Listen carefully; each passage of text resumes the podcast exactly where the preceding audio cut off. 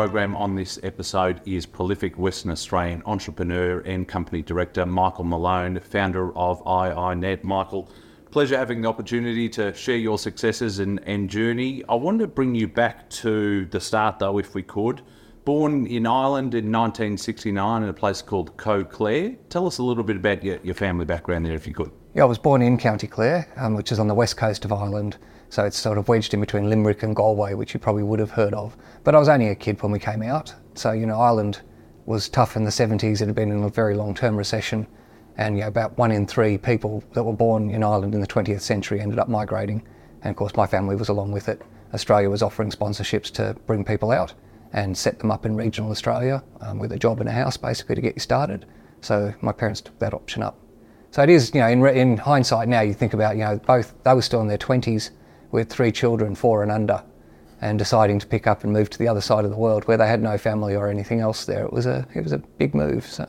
And if I recall correctly, I think they came out originally in 73 or 74, yes. Lived in Queensland for a period, yes. Then returned back to Ireland and then made a second visit, this time permanently moving to Perth in 78. Tell us about the shifting dynamics between moving between Ireland to Australia, back to Ireland and finally back to Australia. Yeah, we spent a year in Queensland. But my youngest brother had very severe asthma and my parents believed it was the weather.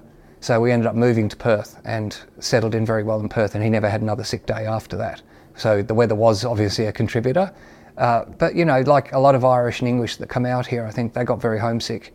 And we had no family in Australia, in Western Australia certainly. So after a couple of years, they'd saved up a bit of money and thought, let's go back and see if we can get started again in Ireland. But, you know, as you'd expect, the same reasons that caused us to leave the first time still applied. So after a couple of years across there, we moved back to Perth and settled down permanently after that. And if I recall correctly, your parents had a fencing business that they established. They were working on this business 6.5 days in and around Perth. You previously said there was no line between work and home growing up. Customers would be dropping in all the time to pay bills or get quotes. What do you recall of that period of your life? Oh, it really was. It was, I mean, we worked, because again, we didn't have any family or really close friends here when we moved to Perth. So, you know, if we weren't at school, then of course my parents had no place they could just drop us off. So after school or on weekends, we'd go out to work with them. And it was just, from our point of view, it was just normal. You know, we got to spend lots of time with family. I think I've heard other people sort of saying, you know, this is a bit like, you know, kids in the coal mines. But I get if you've grown up on a farm or similar, you know, family business, it's not like that. It's, you know, you come home from school and you do your farm chores, right? And we were much the same, as in, you know, we got to spend time with mum and dad on the weekends. But it did form a bit of a iconic picture, I think, you know. Mum literally on the shovel in the trench and dad carrying the material and the 2 little kids.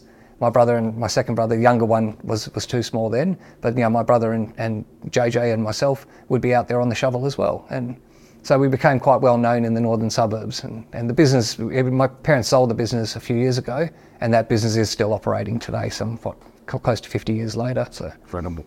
I want to ask you about then the decision to enrol in a Bachelor of Science specialising in mathematics at the University of Western Australia in 1988. What prompted the interest in this field? Well, it is funny, you'll laugh now, but as a young kid, all I'd ever wanted to be was a journalist. And so I love creative writing, and that was what I really saw myself doing. And then in year 11, I got a maths teacher, Brother Kelly, at my school, who was just inspirational. And, you know, I think you're allowed to have 1 or 2 of those in your life. But for me, it was certainly Brother Kelly. I fell in love with maths. I did that through year 11 and 12 and did very well in it. So he passed away only quite recently, just short of 100 years old, and he was teaching until he was well into his 80s, late 80s. So he'd been brought back out of retirement just to do us for 1 year. And at the end of that year, he was like, well, I want to see them get through year 12. So he came back. And then by then, of course, his year 11s, he wanted to see them through 1 more year and so on for another 15 years, or well past retirement age. But for me, I only put down, I scored very well in my final year, but I only had 1 thing I wanted to do, which was maths at UWA. So I didn't even put a second option down. That was what I'd always wanted to do. So. Why was that? What was the impetus for that? Where was the interest? Well, like I said, it was that teacher. I found, you know, I was never really sure about what I wanted to do. As in, I was reasonably good at science and maths and writing, but I wasn't sure which one to pursue. And then when the flame got lit, I think that was it then. I wanted to learn more about maths. and so went on to do that at UWA, and then eventually, I was a pure mathematician, so applied or statistics gets you, obvious jobs in each case. Pure maths really meant the significant options in that field were all East Coast in Canberra, so teaching was the next stage after that. Before we move on, you graduated from UWA in 1993, and I read during which time you developed an interest in technology, and in particular the new frontier that the internet was beginning to offer. Talk us through how this passion was formed and then some of the purposes or ways that you could use the internet in those early days. Yeah, we had messaging apps before that, so you could send emails using something called UUCP or similar. So there was a lot of bulletin board services around where you could send messages that would possibly get transmitted to their destination sometimes. But the internet first came to Australia in about 1988, and UWA was the hub in Western Australia. So I was there when it got connected, and people that were in science, mathematics, computing areas were able to use the internet then. And I just fell in love with it. So it was, I remember coming home and showing my parents once where I had a long cable coming out from the house to the garage where my bedroom was, and showing them, look, I'm chatting to someone in Newcastle in the UK, and then switching on, here's the Louvre and the New York Gallery, you can look at things that are happening in there, and online newspapers, even back, this is in before the web, but there was still stuff available. And they were like, wow, this is really interesting, and then about half an hour later, my mum came out and said, look, your father has said you're not allowed to use the internet again until we see the next phone bill. Right, and of course, once they saw the phone bill, no, it wasn't costing international calls. Then it was all on. But it was just, for us at the time, it was very technical. It was the black screen. You needed to know your way around very complicated commands on the Unix command line. There was no World Wide Web. There was no email browsers. There was no Windows really. You had something similar on Unix, but it was very technical. So I guess. We never thought it would be something for the masses. It was much more people that had either deep technical skills or very niche interests. So like genealogists were getting connected back then, because then they could use that to connect to other people around the world with niche interests. But it was very much a niche industry. So even by 1993, we didn't expect it was going to be mass market. And so when I was leaving uni in 93, I was found myself in that situation of, I'm going to lose my internet access. What do I do? But there were a bunch of other uni students in similar situations, so I asked them, look, if I went and did this, would you be willing to sign up as a customer? And that was the market research. I knew I had 200, if I could get 200 customers paying $25 a month, which was just a finger in the air, as in that sounds about right, that sounds affordable, then that would cover the costs of getting a connection of my own to home. But the purpose really was internet for me.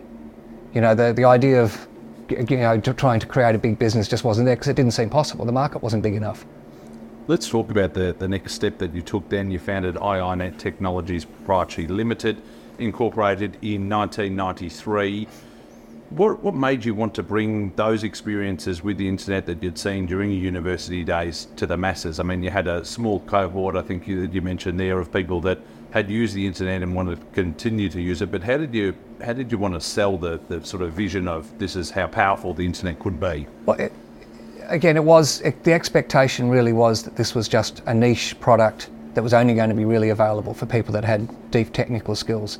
So again, in the first year or two, it was really just getting out there and telling everyone about all the stuff you could do with this. And that meant, for people that were deeply technical, no problem. So people that had, university experience in this, or the classic hacker at home that really understood it, no problems. For everyone else, it meant a site visit to go out there and help them set up and show them how to use it. So it was quite slow going. But it did also feel like evangelism. There wasn't a case of I'm trying to sell my product. It was just a case of this is so cool. You've just got to get online and try it out. And once you do, you'll never go back. And of course, for the first couple of years, that was inch by inch. It took a year to get those first 200 customers. Then October 94, Netscape was released. And Netscape operated on Windows 3.11. So until then, it was really Mac users or Unix users that had access to the World Wide Web, which had only just been created, but after that it was Windows could access it as well, and then everything changed. So we went from 200 customers to 1,000 customers in 3 months after that, and then it was just hang on for dear life. Telstra and Optus were not in the industry. They, at the time, it seems naive in retrospect, but at the time when Windows 95 came out, it didn't have any internet support. There was a view that the internet itself was too chaotic. It was barely held together at all. So private gardens were more likely to be the way of the future. So America Online, Microsoft Network, CompuServe, they were curated content that was available to members only in those areas. But then a year later in 1996, Bill Gates made the decision, no, I got that wrong. And he pivoted the business 180 degrees to focus entirely on adding internet support across all of his products. And likewise Telstra and Optus at the time, this was bulletin board systems. It was a hobbyist type area. There was no expectation it would be mass market. So they left us to it. And so Telstra entered by acquiring the Australian Academic Research Network in 1997 and it became retail a year later along with Optus in about 98 as well. I want to touch on that expansion phase that you went through in particular between 93 and 97. I think by 97 you were generating in excess of about 4 million in revenue per annum and you had about 5,000 or so customers. You acquired your business partner's share in the business and moved into an office in Perth CBD. Walk us through from the garage of your family home in Padbury to Perth CBD and what happened next. Yeah, it was initially just me and my business partner Michael at my parents' house. Him and his then girlfriend, later wife, would pop in. She'd bang on my door to wake me up. She'd go have a cup of tea with my parents, and then we'd all sort of stumble into the other office. And we ended up then adding in, we hired another couple of staff over the next couple of years. So we were now at 5 people operating out of the garage. And the next step for us, we'd expanded throughout Western Australia, 94, 95. So, 2J, Bunbury, Gingin, Rockingham, so around this area, and then further into Geraldton and Kalgoorlie and Esperance eventually. But it was the next step was Adelaide, and that was common for West Australian businesses. Is going across into the competitive nightmare of Sydney or Melbourne seemed like a step too far. Adelaide seemed like a very familiar city to go to, so I relocated over there to get ourselves established in South Australia, and that meant the business needed to find a proper office in Perth, and so we did. We got our first office in town, and then just continued to grow from there. One of the most critical aspects, I think, in my view, of the company's success began to take shape during the period wherein, under your leadership, you deliberately began to hire staff that had a hospitality or tourism background for customer service. Talk us through where you got that idea from and how you executed on it. Well, like all bad managers, I think that we thought the way to hire staff was to hire people just like us. So, we were looking for computing graduates that were deeply technical people to take on the bits that we didn't like. So dealing with phone calls all day from customers, which is 80 to 90% repetitive issues. So, but of course, the sort of people like us didn't like doing that either. So, and it was one of our staff members, Glenn Lewis, who's still a good friend, who made that suggestion. He was going through university, doing his computing degree, but working part-time at a 5-star hotel. And that's where he was saying, well, you should hire people from hospitality because you're paying twice as much as we get paid in the hotels. We already work crazy hours, and you've got people that actually like dealing with people. So it was Glenn's idea, but after that, then I was a qualified teacher by then. So we made iiNet became a registered training organisation. So we would bring people in with no technical background, but they had to have good customer service skills. And then we'd provide a lot of training for them, so then they would be able to get Certificate 3, Certificate 4, and eventually a diploma, which were transportable qualifications as well. So we could offer people with no technical background a pathway to learn all the skills on the job and to have a qualification that they could take on to the next company as well. Along those lines, I think you also implemented around the late 90s, you were the first business, I think, in Australia to implement the Net Promoter Score system. Where did you get that from and how critical was it in the success of the business moving forward? We'd expanded by then. It was a little bit later than that. It was probably around 2005. And we'd expanded across into the eastern states and even into New Zealand. And I guess one of the issues we had was in a small business, you don't need to write down what the culture is. People look to the founders and they say, well, how do they act in that situation? And, if the founders are dishonest and rip customers off, then that's the behaviour that'll get flowed through the business. If the founders are genuinely saying we've got to do whatever it takes to help this customer every single time, then that's the behaviour that gets emulated. I mean, what do most staff want at the end of the day? They want to go home saying, my boss thinks I did a good job. And nobody wants a surprise after 6 or 12 months where the boss sits down and says, look, you're a screw up. I never thought you were working really well. We all want a bit of predictability. We want tomorrow to look quite a lot like yesterday. And so it was trying to, as the business expanded, you couldn't do that. You know, with people operating in Sydney that have never even met the founders and don't really know what's required. So yeah, we sat down, we wrote down all the values and tried to do that. But again, every company has that. And you'll see, you know, big banks that'll talk about, you know, putting the customer first, but their behaviour does not reflect that.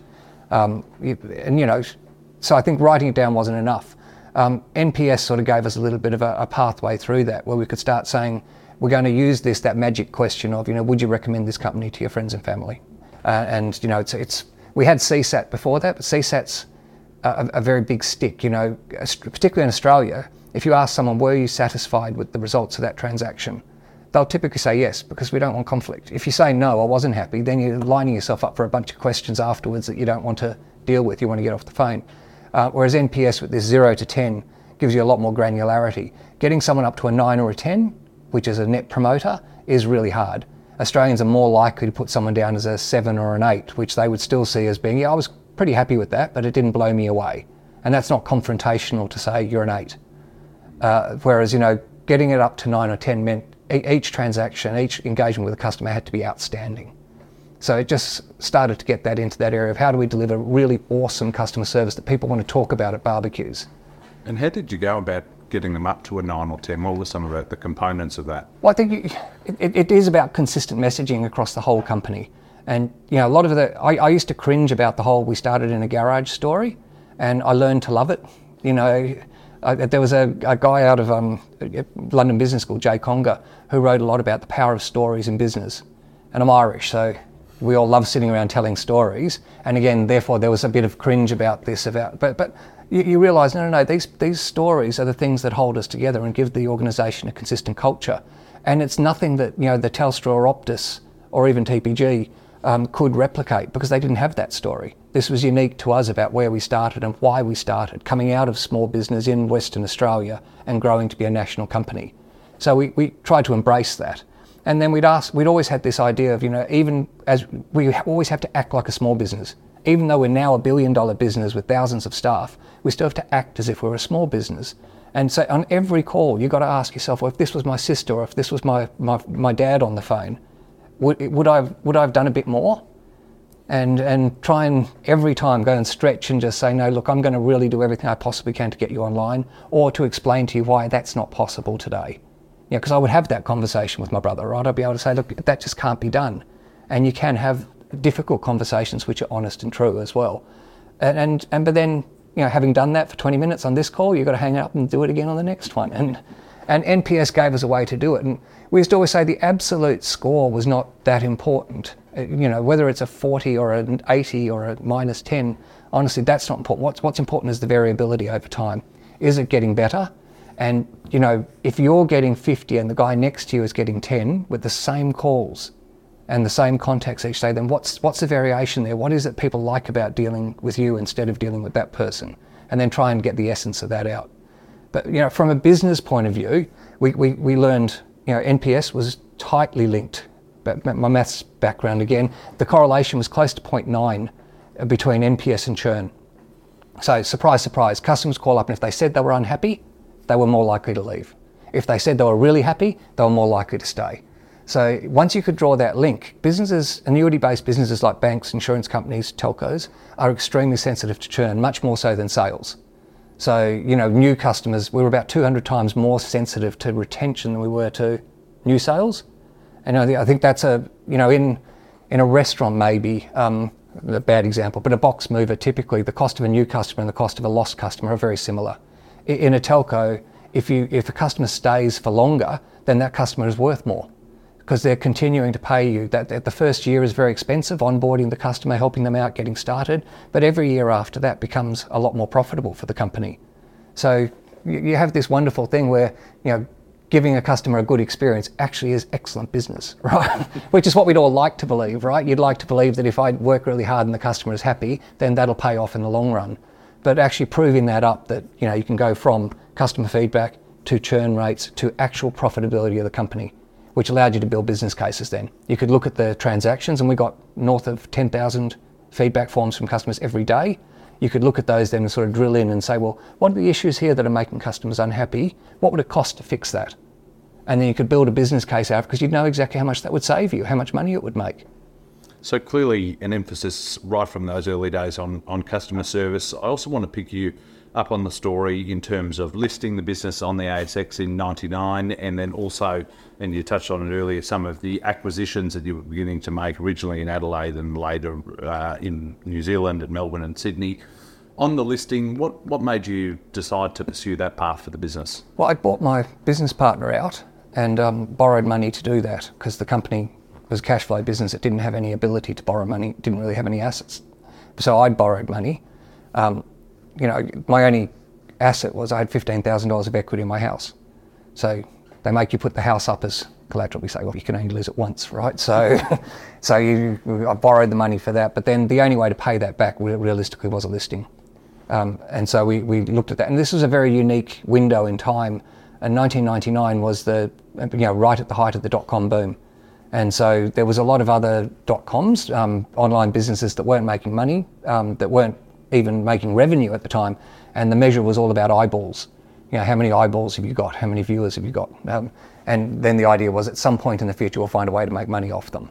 So there was a lot of crazy transactions getting up and people were making huge amounts of money.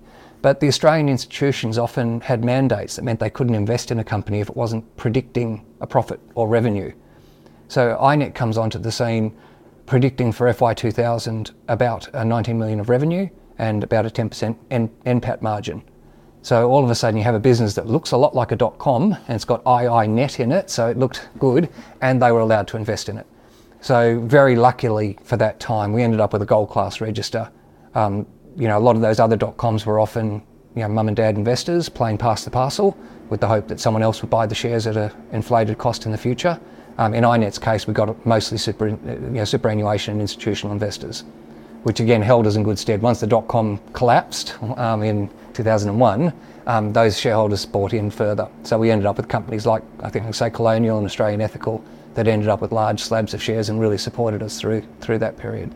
I think I'm correct in saying that on the acquisition piece, particularly in the early days, you were picking up a lot of businesses that were sort of run as a side venture or run by hobbyists almost, with no real long-term likelihood of success. Talk us through the acquisition phase that you went through. I think there was about 40 or 50 that were done in a period of 12 years, some in the sort of $71-72 million mark, IHUG, I think, in New Zealand, and then later OzEmail in 2005 for about $100 million. Talk us through where you got that strategy for growth by acquisition versus organic growth.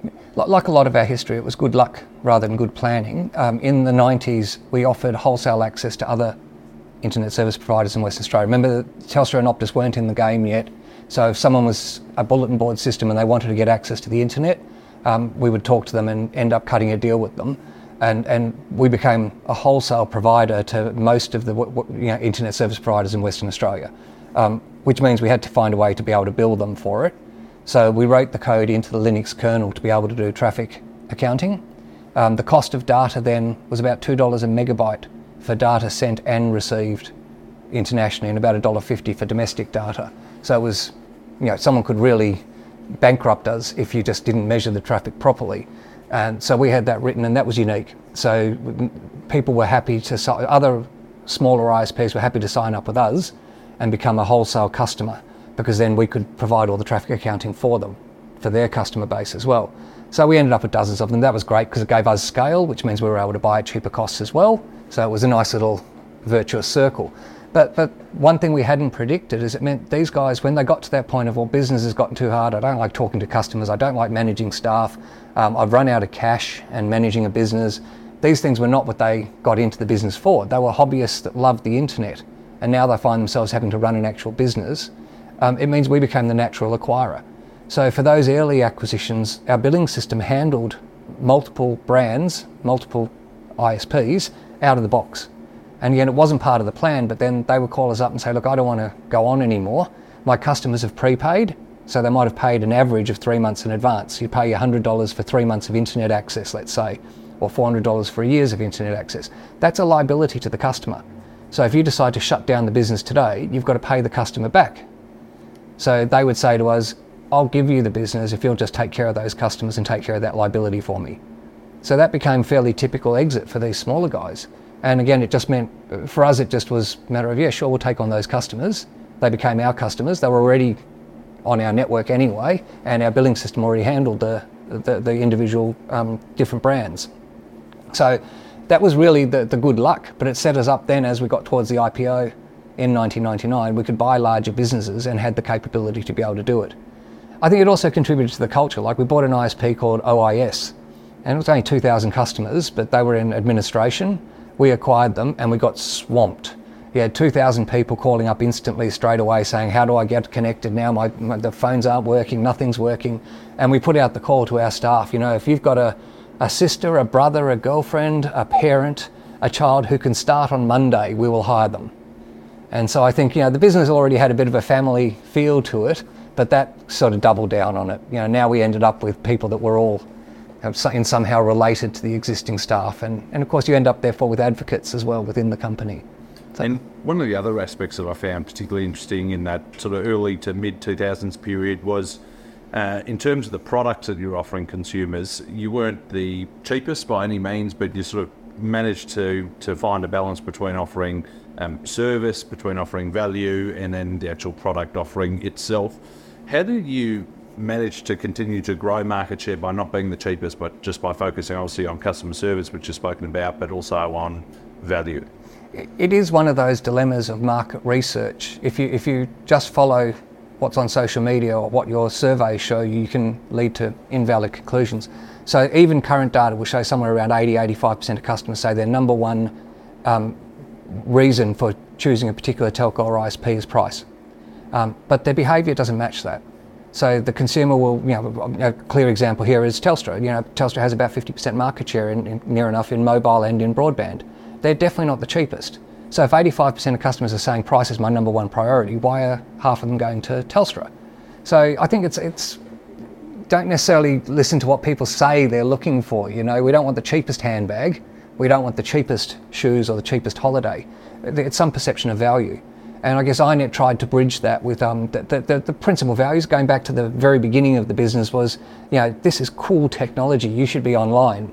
And the small business background, you know, we'll take care of you. This is tough, this is complicated, but once you get online, we'll take care of you. So this was this innovation backed up by good service. So win the customers on leading products and then hold on to them through exceptional service. And I think that was the themes that was behind the brand all the way through. And, you know, we did our first advertising in 2008, and that was what we were trying to get across. This idea, we briefed an agency on it saying, look, I always feel like if I could get into the lounge room with any family and just tell them what we're here for, that they would definitely sign up for us, you know, if you could know what we're trying to do. And but how do you do that? And one by one. And again, goes back to you look at the other brands at the time. You know, Telstra was Big Blue, it was safe. It was the best option for safety, even though you knew you'd be paying a bit more. Optus had these funky animals that no one really understood at the time. TPG was purple and price. iiNet was the only one that we thought we could put a face to and do that conversation with people. So we found that actor here in Perth who became the face of iiNet, and, you know, was telling that story about, you know, we're different from the others. We can explain. We were looking for someone that was like your slightly geeky older brother who was still cool. You know, someone who would explain the technology to you and be excited about it, but wouldn't make you feel like an idiot either. And that's a tough line, right? You too often we go to someone who is very technical, and they make you feel stupid. And we didn't want that either. So. And if I'm not mistaken, had an Irish accent as well. Yes, I do remember. Coincidence? Or? It was by coincidence. I remember the agency was a bit embarrassed about that. It was a Perth-based agency called Meerkats, and they casted nationally, had about 250 actors audition for it, and 25 of our staff. We thought it might be a staff member who got this role, and that would have been great, you know. But yeah, they said, look, we've got our preferred candidate here, but for reasons you'll understand later, we're a bit cautious about saying who our preferred candidate is. So we're going to give you 10 of the reels, and you can watch the 10 reels. And, you know, in each case, they were given 2 scripts to go through of a 20 or 30-second ad, and they just had to go through the scripts. And they were all very, very good, including one of our staff who made it to the final 10.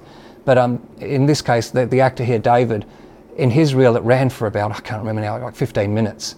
And he kept on, you know, he'd read this out and go, no, hang on, I can do better than that. And he'd walk off stage and come back on and ad-lib something completely different that he'd come up with. And he just kept on doing that.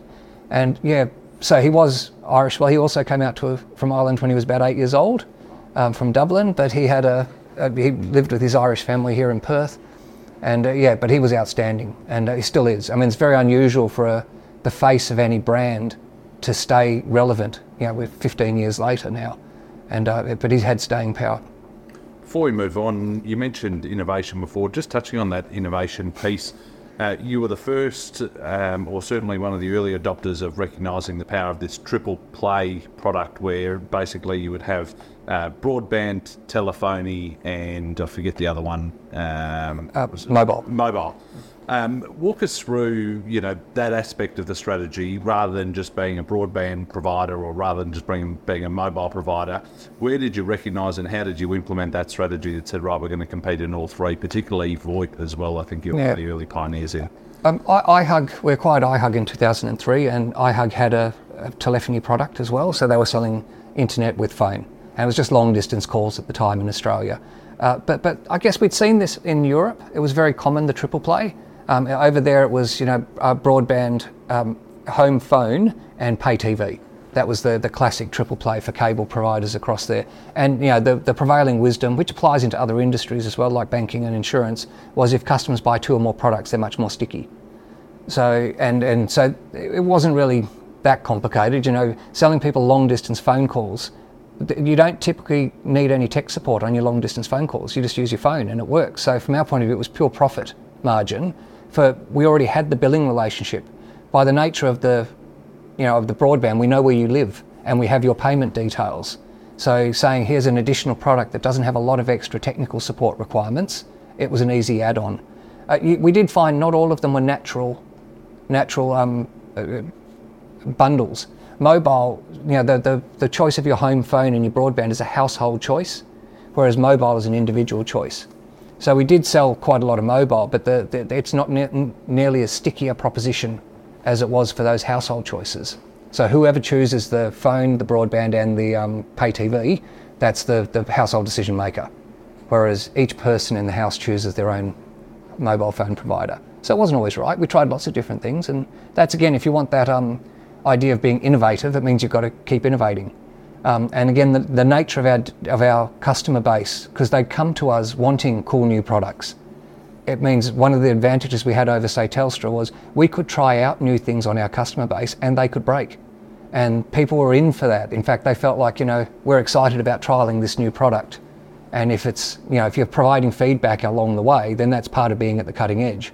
Whereas Telstra could not have done that to their customer base. That would have made them, the advantage of their brand was that safety thing. So if they were trialling new products on their customer base, that would make them seem unsafe. So it was a fortunate positioning that we were able to keep on doing those things. So we've explored, obviously, a large component of the history of iiNet. I want to get an understanding as to the how you managed to scale the business from essentially a one-man or two-man operation in 93 to a business that was turning over $1 billion in revenue per annum, 2,000 plus staff, I think, by 2014. How different was the change from managing this sort of small startup business to all of a sudden running Australia's second largest ISP with that amount of people, that amount of money? How did you manage that sort of change? It was obviously a very different proposition. I'd like to say, strategy is often less about what actions you're going to do and about themes and thematics. And certainly in iiNet's case, that innovation and service ended up being winning propositions. And again, this is one of those Darwinian things. I don't think we won because we had really intelligent strategy. It was almost more the opposite, as in there was 1,000 ISPs out there in the year 2000, and the ones that had those attributes are the ones that continued to survive. So we were good at business because we had to list, and then that meant we didn't even have a budget. We didn't have any accountants on staff when we listed. We didn't even have a forward budget. If there was money in the bank, we spent it. If there was no money in the bank, you didn't spend it. So that was as complicated as it got. But the listing process meant that we had to go through and get a lot more disciplined about these things. And again, the acquisitions was not a clear strategy. It was something that came to us and we said, let's make that happen. And we had the capability to do it. The billing system, I wrote the billing system and the initial CRM and the HR systems. And again, programmers are lazy. You know, you say, I don't want to have to keep on doing paperwork here, so I'm going to automate that instead. And your whole idea is, how do I stop having to do more work on this? We automate it. And that allowed us to expand, but it wasn't necessarily that the purpose of writing this was not so we could expand internationally. The purpose was to get our systems cleaner and more consistent. And then that gave us the capability to be able to expand. Another thing I think is probably unique in terms of, I've compared this with other businesses that have done acquisitions, is we often got the target people to stay. So by the time I left, well over half the senior team had come from prior acquisitions. So our chief operating officer, the head of product, the head of engineering, the head of our integrations team had all come from prior acquisitions. So you often got a former CEO who's now been running their business for a while, and we're like, well, I'm still going to run this place, mate, but is there something you'd be interested in doing? And give them something to run off and have a try on themselves, and the permission to fail. Again, we had one of our sayings was, fail often but fail cheap. So if you we've got to try. If you're going to be innovative, you've got to keep trying new things, and not all of them will succeed.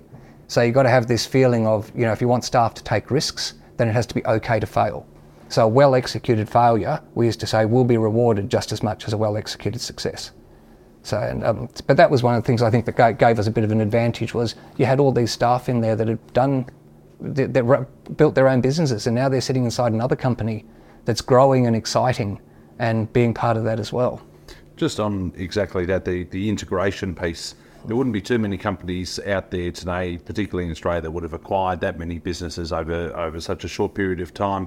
How do you integrate different management teams or different cultures into the iiNet? I mean, how did you go about that process? The things we would take advantage of straight away was the checkbook and policies. So this is the way we hire staff, this is the way we manage staff. Those are the policy platforms that were in place, and a lot of those are required because we're a listed company. And the checkbook, obviously, you can't spend a lot of money without centralised approvals. So that kind of was taken for granted. But then rolling onto the best of breed can be a dangerous idea. So saying to people, we're going to choose the best of breed, can create warring camps. The people that have just been acquired are saying, well, my solution was better than yours, so we should use mine. So there had to be an element of, look, we're going to use the iiNet way, but if you've got ideas there, then we're really keen to see them implemented as well. And so there was this notion of the II Borg, that we used to talk about, you will be assimilated, resistance is futile. But being part of the community after that, the Borg, meant that you had the chance to implement a lot of those things that worked better. So I think the systems were powerful. And a lot of times now when we're buying a company, that business is ex-growth. So that's why the founders want to get out. There's something that's happened there. They're no longer excited by it. It's stopped growing, whatever. And then you get bought by another company which is growing, and it is exciting, and it has direction and purpose. So a lot of the staff, that's why they joined that other company in the first place, is to be part of a growth industry. And here you are now with still being part of another growth company. So I think it became quite infectious to get people on board. But yeah, we were meticulous about integrating everyone onto common systems. I know of another aggregator at the time who kept all of their companies separate. So they bought all these other companies and then ended up with maybe a dozen businesses that were still operating on separate billing systems, for instance.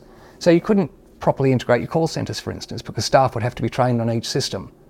Whereas we thought, no, we're going to bring them all onto common systems, common network, common product, common call centres, and we might have segmented by product type, like we had a separate business call centre from a residential call centre, but we didn't have a separate WestNet and a separate iiNet and a separate Internode call centre. They were all into the same staff ultimately. And part of that, initially this was a project team, a virtual project team with a dedicated project manager and a project officer to start with, but then here's the person in engineering you can talk to, and here's the person in finance you can talk to. But as the acquisitions became business as usual, this was not an opportunistic transaction. That was every single month there was another transaction coming in, so that team became full-time. So we ended up with, I think, 83 full-time staff in the integrations team. And that was just making sure that every acquisition got properly integrated back into the business. So clearly a remarkable 21-year journey up until 2014. I read that running a business from Western Australia, no doubt you were travelling extensively to Melbourne and Sydney and New Zealand, South Africa, where you had a call centre and so many other places. How difficult was that, running a business from WA, and what sort of toll was that beginning to take on you by 2014? Well, it was a lot of travel. I mean, WA is an interesting place to emerge from because one of our core strategies was Fortress WA. This was, you know, there were ISPs that were larger than us in Australia, but nobody had that much concentration in a single city. So we had, you know, we were the number one in Western Australia, the only city in Australia where Telstra was not number one. And that was a big difference because it allowed us to build our own infrastructure in Perth, which meant that we had much higher margins operating on our own equipment across here than even our larger competitors that were, say, spread across three cities on the East Coast. So that was a powerful start. And that also meant that we had to remember that even as we focused on growth on the East Coast, you had to carefully take care of the customers back in Western Australia. So Fortress WA was foundational. You know, and again, we had a principle of you never offer a product to a new customer that you aren't willing to offer to a current one. So same thing would apply. You know, we would never spend a lot more money on East Coast customers than we were willing to spend on our own customers in WA. So I think that was I was trying to think of other brands that have emerged from Western Australia. And, you know, there's ones like Canva, of course, that went straight to the US, but a lot of the others have been bought. But I came up with one yesterday, which is really obvious, which is Bunnings. And again, they're a world beater, I think, in terms of their model. But so it is a powerful place to emerge from with a good parochial base. There was no, I hope it's a blanket statement, but I can't think of anyone that came out of Brisbane. So Power Up sold out to OzEmail in 1999, and I can't think of another strong brand that emerged from Brisbane, which would have had the same attributes of that parochial base. Adelaide had Internode, iiNet, Adam Internet, so they did produce some of those strong local brands that went national as well. You mentioned the power of the innovation sort of ecosystem and the willingness to try new things in WA. What drives that, do you think? What is the power of entrepreneurship in WA that perhaps other states don't have? Is it because it is slightly isolated as compared with the East Coast cities, so people are more willing to get up and have a go here? I do think that isolation is, and we're quite proud of that in Western Australia. And I spent a bit of time in Brisbane during COVID, and I think people in Queensland often think that they have that sort of that feeling of, you know, down south is a little bit out there, but it's 10 times more than that in Western Australia. And if you're not here, I think it's hard to appreciate that. If we could be another 1,000 or 2,000 kilometres away from Canberra, we would take it in a heartbeat. And you know, that classic thing, the most isolated capital city in the world, and, you know, we're closer to Asia than we are to the East Coast, and bloody Canberra keeps on taking all of our profits to run the rest of the country. Those things are real on the ground across here. But what are the positive sides of that? Well, most of the money in Western Australia is first generation. So the people that have got a lot of depth here, it's not institutional money like you particularly would see, say, Melbourne, or you know, money from large organisations and businesses like you would see in Sydney. In Western Australia, the money is concentrated in the hands of people that probably made it themselves. So I think that's an interesting starting point. There is plenty of money around. You know, this is the only state that did not go through a negative growth during COVID, for instance. It continued to power on and carry the whole nation, of course. But I think the other one is this percentage of people in small business. And I don't know if this is still true, but I know Western Australia had the largest percentage of people employed by small business in the country. And whereas, you know, say Adelaide, other than Canberra, had the highest percentage of people employed by government and multinationals. So I think there's always been that notion in Perth of I could be the next Andrew Forrest, Kerry Stokes, you know, David, Mark Creasy, you know, that this notion of that everyone can get out there and give it a go, which I know we lost that in Ireland, where I come from, is no one in the west coast of Ireland thinks they're going to go out and set up a multinational corporation out of Ennis. Whereas Perth, there's still that sincere belief that people coming out, I still see people out of year 12 thinking that's what I'm going to do. And that's precious. So the money's here. I think the entrepreneurial spirit's here.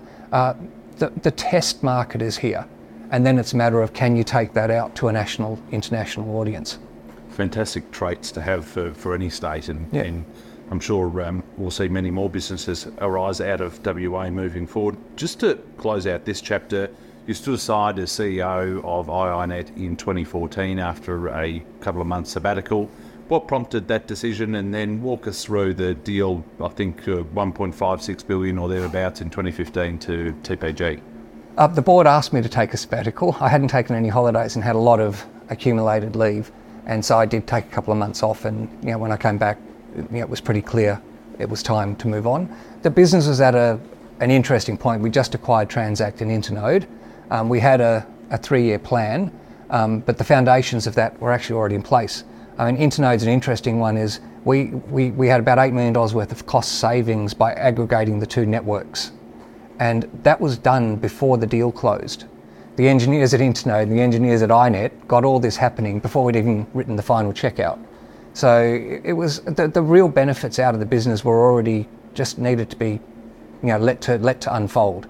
So I guess it was I'm the sort of person as well is I like fixing things, and if there's nothing to fix, I'll probably break it so I can fix it. That's managing in a crisis is actually a lot easier. Than managing through periods where you need to get, lots of consensus and teamwork behind things and long-term planning. So I think that was, in retrospect, it was the right time, even though it was tough at the time. The acquisition occurred after that, so the company was approached by TPG and offered a no-shop, no-talk deal, and the board accepted that at the time. I was long gone from the business. Perhaps the founder at TPG, David, perhaps he'd always seen me as a bit of a blocker, as in there's no point approaching iiNet while Michael's there because he doesn't want to sell anyway. That wasn't necessarily true, but I could understand if that was the perception. The share price had declined a bit, about 15%, after those results had come out, after that first year, and I think perhaps TPG saw an opportunity there to go in. So I worked with some other shareholders, just talked to some other shareholders. We were not collaborating, of course, and we just didn't feel the offer was adequate. So that's where we tried to flush out a counter bid at the time, and M2 did come out with a counter bid, and that eventually meant TPG came back with another bid, a much more enhanced and favourable bid, which we all accepted. So that's the history and the evolution of iiNet. Just once you were 2015 saying you'd sold out of your shareholding completely from iiNet, what did you do next? What was your sort of feelings, post-transaction once it all gone through, 21 years, 22 years of your life? How do you wake up the next morning and think, well, that part of my life's done, what's the next chapter look like? That was really hard. I mean, I'd been working since I was 8 years old. I was school and family business and then into iiNet straight out of university. And, to wake up and have an empty calendar was the most frightening thing I can remember. And I moved across to Sydney. I didn't want to be, I needed a fresh start. If I'd stayed in Perth, I still would have been catching up with the same people and going through the old war stories and so on. And that would have been a great life, but hard to move on. So I moved across to New South Wales at the time and decided to start there. And I guess I had a philosophy of, if anyone contacted me for a coffee, I'd say yes and just sort of say, let's have a chat and see. And I really thought, I think within a year I'd be starting up another company, or perhaps even taking on a professional CEO role and doing that. But again, I got tapped on the shoulder for a couple of non-executive director roles. So, some people that I'd known beforehand just gave me calls and said, are you interested? This company's going to an IPO. Or in the case of Seven West, if Kerry Stokes calls, then you answer if you're from Perth. So, and that was a great opportunity as well. So it wasn't, again, I didn't leave iiNet thinking my next phase is in becoming a director. The opportunities were there. The first one was like, I can do one and still become a CEO. And then the second one was like, this is really cool, I'll do this one too. And then I found myself with a portfolio of them. And it's really interesting because, if you've got 4 or 5 companies, one of them's always in crisis. And that's where directors can actually step in and help out and be there. And of course, hopefully in the other ones, using that experience from across other companies, you can use it to help the other companies avoid a crisis, right? But I've got we talked about WiseTech before. One of the sayings from the founder there is that different is not necessarily better, but better is always different. And I think that's really, particularly in founder-led businesses, I think that's a really good insight, because the things that make WiseTech number one in its sector, if you try and bring best practice to a company like that, then you'll be average by definition. So there has to be something in there to say, well, how do we, we don't want to be crazy and reinvent everything from first principles, but you also don't want to take this is the way they do it at 30 other companies, so this is the way you should do it here. So it's always interesting with the boards, you can't walk in and say, well, I've been on 30 companies before and this is the way you should do it. Particularly founder-led companies, that does not go down well. And I love the founder-led companies, because they're very typical, you don't have any illusions about culture. In a founder-led company, the culture of the company is the culture of the CEO. that's just the way it is. You can write whatever you want on the values and principles, but the way the founder acts and what that person wants and believes in, that's what permeates the organisation. And that they're always high growth and high aspiration as well, so it's always good fun. I think I read a similar quote of yours, which was lead on product, differentiate on service, which I think is incredibly useful for any business in any sector. Post-transaction, or post-2015 I should say, I think one of the first businesses that you joined, you co-founded and then later led as chairman was Diamond Cyber, which you then subsequently sold to CyberCX in 2019. How do you see that the cyberspace has evolved in Australia, awareness of cybersecurity and just the explosion in cybersecurity businesses now? Well, Diamond Cyber was the founder, the CEO there was a guy called Sven Ross, who was straight out of the military. And this was the principle initially, was that often the military in all countries is often behind commerce when it comes to technology. They're a fast follower. In cybersecurity, I think it was the other way around. The military was well ahead of the commercial sector. So I guess our principle there was, can we get people that are formerly in the military and bring that capability and skill set into the private sector? So our primary customers were enterprise and government. My background was all in really mass market retail, so very, very different. I might have provided some early relationships and some money, but really Sven and the team ran that one. But it was sexy. This cybersecurity at the time, we picked the timing very well, and we're charging for time, and time-based businesses don't scale well. So, because when we had 4 or 5 people, everyone's billing. It's quite a profitable business and a lot of fun to be in. Once you get up to 10 or 20 staff, then you've got to have business development, accounts receivable, logistics. So you have to add in all this extra costs across the business, and you're not getting 100% out of the other staff because you need them to be doing training and travel time and all those sorts of things. So it becomes much more difficult. Hence, we got to about 23 full-time staff when CyberCX approached, and I was disappointed to exit because, again, it was people would say to me, "What are you doing now?" You explain non-exec director to them, and they're like, "I don't understand." You tell them about the cybersecurity business, and it was like, "Oh, that's cool," But it was the right time to exit. And as you said, CyberCX now I think has 1,700 staff across the country and is doing very, very well. You've served on a number of boards and currently serve on a number of boards. You mentioned WiseTech before, Seven West Media as well. What's it like being on a board of a media business, and have you seen the media landscape change and evolve over your time that you've been on the Seven West Media board? Traditional media is hard because it's a declining business. So Seven West is very profitable and generates good cash flow, and it's a very well-run business, and yet it's in a declining sector. So, and our chairman has referred to the timing of swapping analog dollars for digital dimes. And that's tough, because you couldn't go 100% to online advertising overnight. It's not going to work.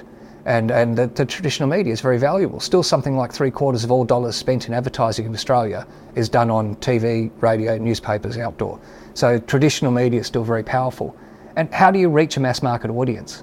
If you want to sell a product, or particularly if you want to build a well-known brand like a Woolworths or a Westpac, you're not going to do that on Facebook. There's a diminishing return on that, so it is hard. But most of the businesses I've been in have been high growth businesses that you're starting effectively from zero and increasing your penetration through a cool new product.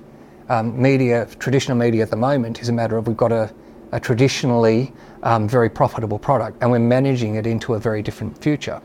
So I think that's the team is much more disciplined about the plan and the management of costs. But it's radically different. That said, it's incredibly interesting. You're working with all these young creatives where so much is done on gut. You can't sort of measure a lot of these things and with any level of certainty say this one's going to work and that one's not. So it's this constant roll of the dice based upon good intuition and history that allows you to say, I think this format's going to work and deliver good returns in the future, and those long-term relationships with the big brands. In terms of your portfolio of investments, you've obviously got a business called Fire Capital. That's your best way to pronounce it. But then you also invest in ventures like Elliston and 1013. What are the sectors that you're seeing opportunity over the long term in, and what are some of the considerations that you make prior to deploying capital in any new business or venture that you're involved in? One of our long-term investors is 20 years ago said that, you know, he didn't really, when he looked at businesses, he looked at three different things. Was, you know, the story, did he understand the story, the quality of the people, and the pathway to profitability. And I think he was talking there about, you know, he was in a superannuation company, so he was talking about very large LICs going into listed companies. But the same thing, I think, applies at the smaller end of town as well. It is still surprises me how many people cannot describe their own business. The classic elevator pitch of, what do? You know, how would I describe that to my mum? And they might babble on about their capabilities and the people they've got and the sort of segments they're going after. But even after listening for 15 minutes, you think, I have no idea what it is you're selling. And that's really difficult. So I do tend to look at that. Tell me what the compelling proposition is here. And if I can't understand it after a minute, it might be that it's too technical for me, or it might be that the CEO themselves don't understand their own business. So trying to get that compelling story and then, you know, the quality of the people, where their background is, who their supporters are. But then, yeah, the one that's become more important, I think, in the last 3 years is this pathway to profitability.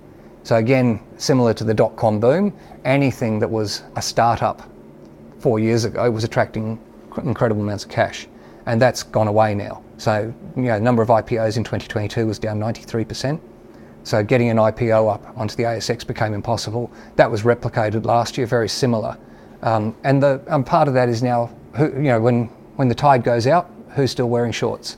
And a lot of these businesses simply didn't have a viable business model. So they're running out of capital. They either can't get any more money to run their business, or they're going to have to do it at, you know, ridiculous discounts, effectively giving up control of their business. But the people that have been able to sort of say, no, now we've got to make the cash we've got last, are coming out the other end now, I think, with much stronger business models. Generally speaking, you're seeing any sectors or opportunities that you're not currently actively invested in, but that you see long-term growth? Oh, I think that's a how long's a piece of string thing. I mean, everyone's talking about AI, which has started again to become meaningless because, you know, what you know, may just be a very clever piece of coding is now being referred to as AI. So I think, yeah, we all know AI is going to transform things, but I think it's more useful to so say, well, what does that specifically mean? You know, a business which says, I'm going to be able to use this to move more of my call centre operations onto chat, and therefore I'll be able to improve service levels or reduce costs. That's really specific and interesting. But you know, we had the same thing with blockchain 5 years ago. Any company that used the word blockchain became sexy for a while. Again, blockchain is nothing more than a distributed general ledger system. So how does that make your business in any way useful? And if you take the step back and then sort of say, okay, does having unique identifiers for every sheep that gets on a ship, is that really something that's going to generate lots of future income? Probably not. So the same thing applies, I think, with AI. What is it specifically that's going to make the world better? Why is your product going to be any better than your competitor's product in 5 years? But yeah, beyond that, I think, you know, health is a massive growth space. I'm on the board of Health Engine as well. So saying health and technology is one of those things that's very alluring, because health spend is already massive in Australia and everywhere, and growing. And the demographics show, you know, the ageing population means it's going to be a bigger and bigger sector. But it's alarmingly fragmented. And so, you know, normally fragmented spaces from my point of view are good because they're opportunities for a roll-up. But the way in which money gets distributed around the sector is crazy complicated and resistant to change and resistant to roll-ups. So I think it's also these alluring high-level trends don't necessarily translate into a significant business model. Just close out our discussion with a few more general topics. In terms of your business career, when you reflect on it, what are the key learnings? And you've been so generous in your time, you've already delivered some of those learnings, but if you had to distill it into two or three things, what are the key fundamentals that you've learned? I think it particularly applies to annuity-based businesses, but for any company, take care of your first 100 customers, whatever it is, whether it's a restaurant or a yoga studio or a technology business. Your first 100 customers are going to be the ones who tell everyone else that your company is excellent. So you've got to love them like family. And I think, again, that's, you know, you can get them involved. If you're open and transparent, you can get them involved in the testing process. So it doesn't mean you have to get the product perfect. I think that would probably be, so the first lesson I think would be, you know, take care of your early customers, take care of them all, but particularly love the ones at the beginning. But I think that That second point as well is about being open and transparent. Authentic would be the modern word for it, I suppose. People, voters, consumers have become distrustful of brands and governments and institutions in general. So, and telling the truth can be really hard, but I think being really open and honest about here are the limitations of the product, here's what we're trying to do, here's why it might not be right for you, and maybe why you want to use Saks Fifth Avenue instead. You know, these are things I think that actually resonate. And again, you might, if you say to a customer, help a customer offboard as much as you help them onboard, because that customer may be back to you in a year. And if you make them a miserable process today, or get them to buy a product that they don't need, that has a way of, it might deliver you a 3-month benefit, but it has a way of delivering a 3-year harm. And that permeates culture as well. You know, if your staff members look to the founder. If staff members see the founder as mistreating customers and just saying, look, just sell them this product, you know, I know they don't want it, but just sell it anyway. If you know, if you are willing to rip your customers off, I guarantee to you your staff are willing to rip you off. And I think that's something to always keep in mind. So, how do you build, just on that, how do you build great a company culture, whether it's a company with 5 people or a company with 2,000, 3,000 plus people? Communicate. I mean, it's got to be consistent and real. You know, staff sense and smell a culture that's rubbish. You know, so I mean, I can think of banks that might be saying, you know, our number one priority is our customers.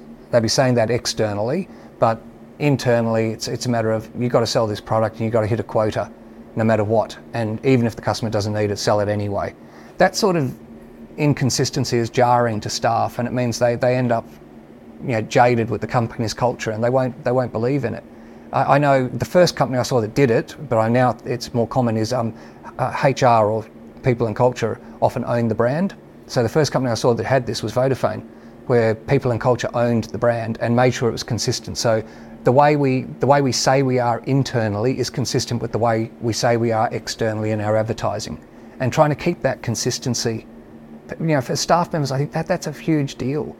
Is, you know, if we say customers are our number one priority, it doesn't have to be. You know, I can think of, again, an investment bank, I'm thinking of a name here, which was very clear about our job is to make as much money as possible. Now, if you're consistent with that, so your customers understand that alignment and your staff understand it, that's not necessarily a bad thing. You're all on the same page.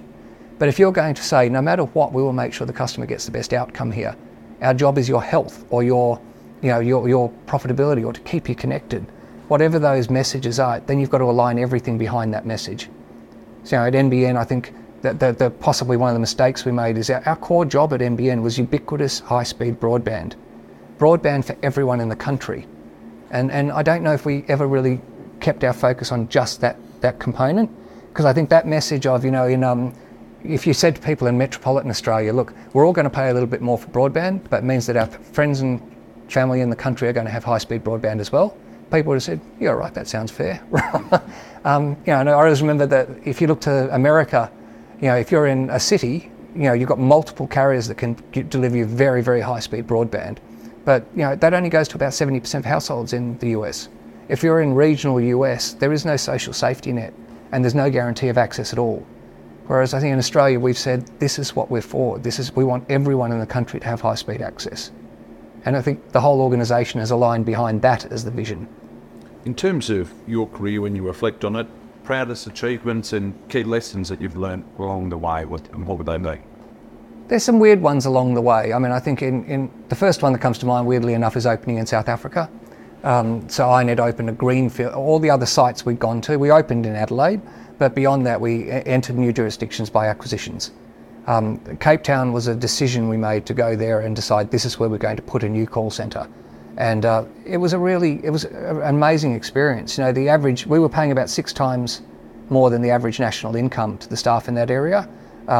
Is, you know, year 12, you know, South Africa has guaranteed year 12 education, English is a first language in the Western Cape region, very high youth unemployment, north of 50%. So opening there was really quite a joy. And again, there was a labour cost arbitrage. You know, a lot of companies go to India or to Manila because they want to save money on the staff. But that was certainly an element when we went to South Africa. But we looked at the long-term benefits here, was that follow the sun. So we had call centres in New Zealand, Australia and South Africa. nobody was working unsociable hours. It doesn't. I always found, you put people on the graveyard shift, you can take the most wonderful people, and it's like they will instantly turn into assholes when you put them on a midnight shift after a while, because you're disconnected from your family and your colleagues. It's really hard. So working unsociable hours is not a long-term good idea. So I think that was a real, wonderful thing to be involved in. I mean, the whole growth story with iiNet was just so exciting. We never felt like we were selling a product. We genuinely felt like we were there to make the world a bit of a better place. And because that, connecting people is about the only thing we can do to try and make things better. People will be people, but if you can at least give them the opportunity to talk to each other, then that has to end up with things a little bit better than they were. But I mean, that meant things like the court case. We ended up taking a copyright case to the High Court. So we had 34 movie studios suing iiNet. And that for us went back to, they were saying, we want you to disconnect people if they're engaging in this conduct. So on the basis of an accusation, an opaque accusation, they would just point at someone and say, someone in that house is doing the wrong thing, and then they wanted us to disconnect them. And we were just like, that's not right, So it became one where, because I think our mission was really clear, there was no point at which we could have acceded to that. It just became, we have to fight this one. We've got to get the good outcome here. Future of Western Australia and Perth's business community, what's missing, what's required, and what's the outlook long term, do you think? The Western Australia's greatest strength is its greatest weakness. It's massively overexposed to resources. So every industry in Western Australia is either in resources or supporting it. And it's traditionally been a boom-bust economy, which has been good and healthy. We haven't had a bust now in a long time. We had a softening in 2014, but really I think it's been well over 20 years since the last real downturn in Western Australia, which means now we have a generation that's never seen negative growth in here, which just means it becomes much easier for governments of every persuasion just to keep riding that wave. So I think both sides of politics recognise this, but it's politically very difficult to say, let's invest in something else right now. So I see the current government is looking to try and get into creative industries, so setting up movie studio across here. But it's just really hard. I mean, in iiNet's case, we would often set up small business units and try and say, so we had something like domain hosting that was a great business, tens of millions of revenue and growing fast. But compare that with the $1 billion of revenue in the telco arm, and all the talent got sucked away back into the core of the business. And so you had these little babies that could have grown into big businesses, and they ended up being starved of resources. And I think the same probably applies in Western Australia, trying to set up a new incubator business across here that could give us big benefits in 10 or 20 years. The staff somehow inevitably get sucked off into the resources sector where their salaries are so high, and just getting stuff out of the ground is the number one priority. Final question, when you look ahead to the third chapter, call it, of your career, first chapter was iiNet, second chapter is the multiple board roles that you hold, InCo, Seven West, Health Engine, WiseTech and others. What does the third iteration look like, do you think? Well, I think I've got a bit more to run on this current chapter. I still like the idea of setting up something new again, but again, I thought, when I left iiNet, I thought what we had there was normal, that I would find another idea and start it and you'd get the same sort of excitement and growth. And of course, it's actually not normal. It was normal at iiNet. It wasn't normal once you got out. And so I think I'd love to find something else that had that sort of excitement and opportunity. But the board roles are great. And I do like, the areas I'm in now, telecommunications, media and technology. That's a dream run for me, as in I couldn't have arranged, it all arrived by accident, but I couldn't have arranged it better if I tried. So I think, more of that, I think, in the future. Michael Malone, been a pleasure having the opportunity to share your journey. Thanks for your time. Thanks, Rob.